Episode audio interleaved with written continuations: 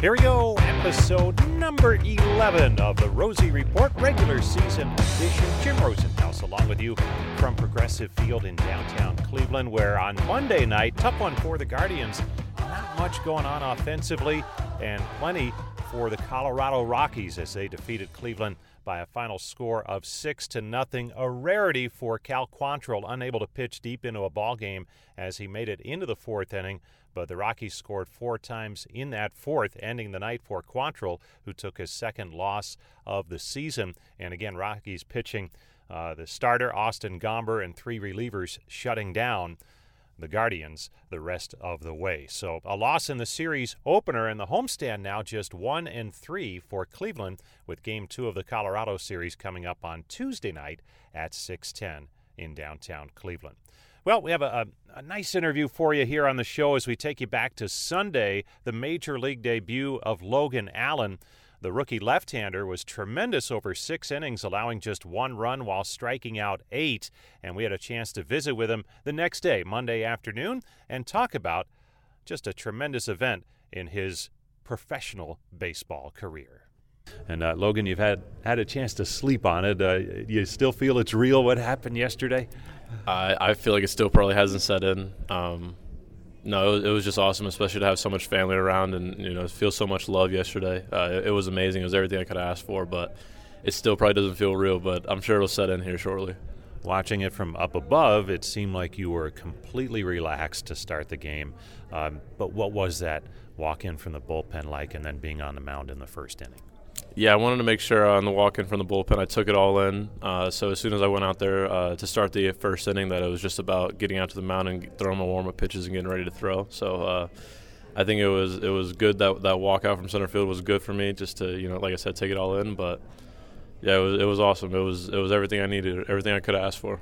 No matter what the level, uh, you could have great stuff, but maybe it isn't reflected in the results. But uh, you got the results yesterday.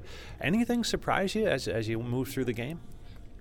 Uh, no, nothing surprised me too too much. I'd say uh, obviously you're just, just, facing better hitters top to bottom, but le- like I said yesterday, you know Zeke called a great game, and you know we kept guys off balance. We uh, executed some pitches, but you know a lot of credit I have to give to him and to the defense. Made a lot of good plays behind me, so you know we do that. We hit hit some home runs and do all that. You know it's a perfect storm. We win a few games. And it's one of the best players in the game today, Jose Ramirez, who turns the game around, gives the team the lead with a home run. Uh, when you see that happen, does that say, "Hey, I'm in the big leagues with, with some of the best players in the world"? Oh, no doubt. Especially with uh, when JB goes back to back with him. Uh, yeah, it's uh, you're like, wow, I'm really playing around these superstars right now. It's really cool to see, but uh, it's really awesome just to be right there with them and to uh, to have a chance to, to compete and help help this team win games. So, uh, anytime we're all clicking on all cylinders like we were yesterday, it's a, it's a good sight to see. Stay with us. We'll have more with Logan Allen after this short break. Welcome back to Guardians Warm Up. Logan Allen joining us, a win in his major league debut yesterday. And Logan, uh, to get to this point, uh, as you work your way up through the minor league system, when does it become a, a reality to you that, hey, I'm getting close, I think I can get to the major leagues? Uh, I would say, yeah, just being in AAA last year and, and just seeing how how much you know guys go up and down, how ma- how much those transactions happen. I think you you know definitely seeing that you're right there. Um, so I think that probably that right there was this, especially this year, having a little bit of success to start the year, knowing that that, po- that possibility is there, and uh, just doing everything I can to be ready for it. So I was glad that you know came out yesterday and was ready to go right from the first pitch. It sounds like you did some significant things to to enhance your possibility of moving up in the off season and then what you did. Explain what you did to to make your stuff sharper a little bit better and, and to get here.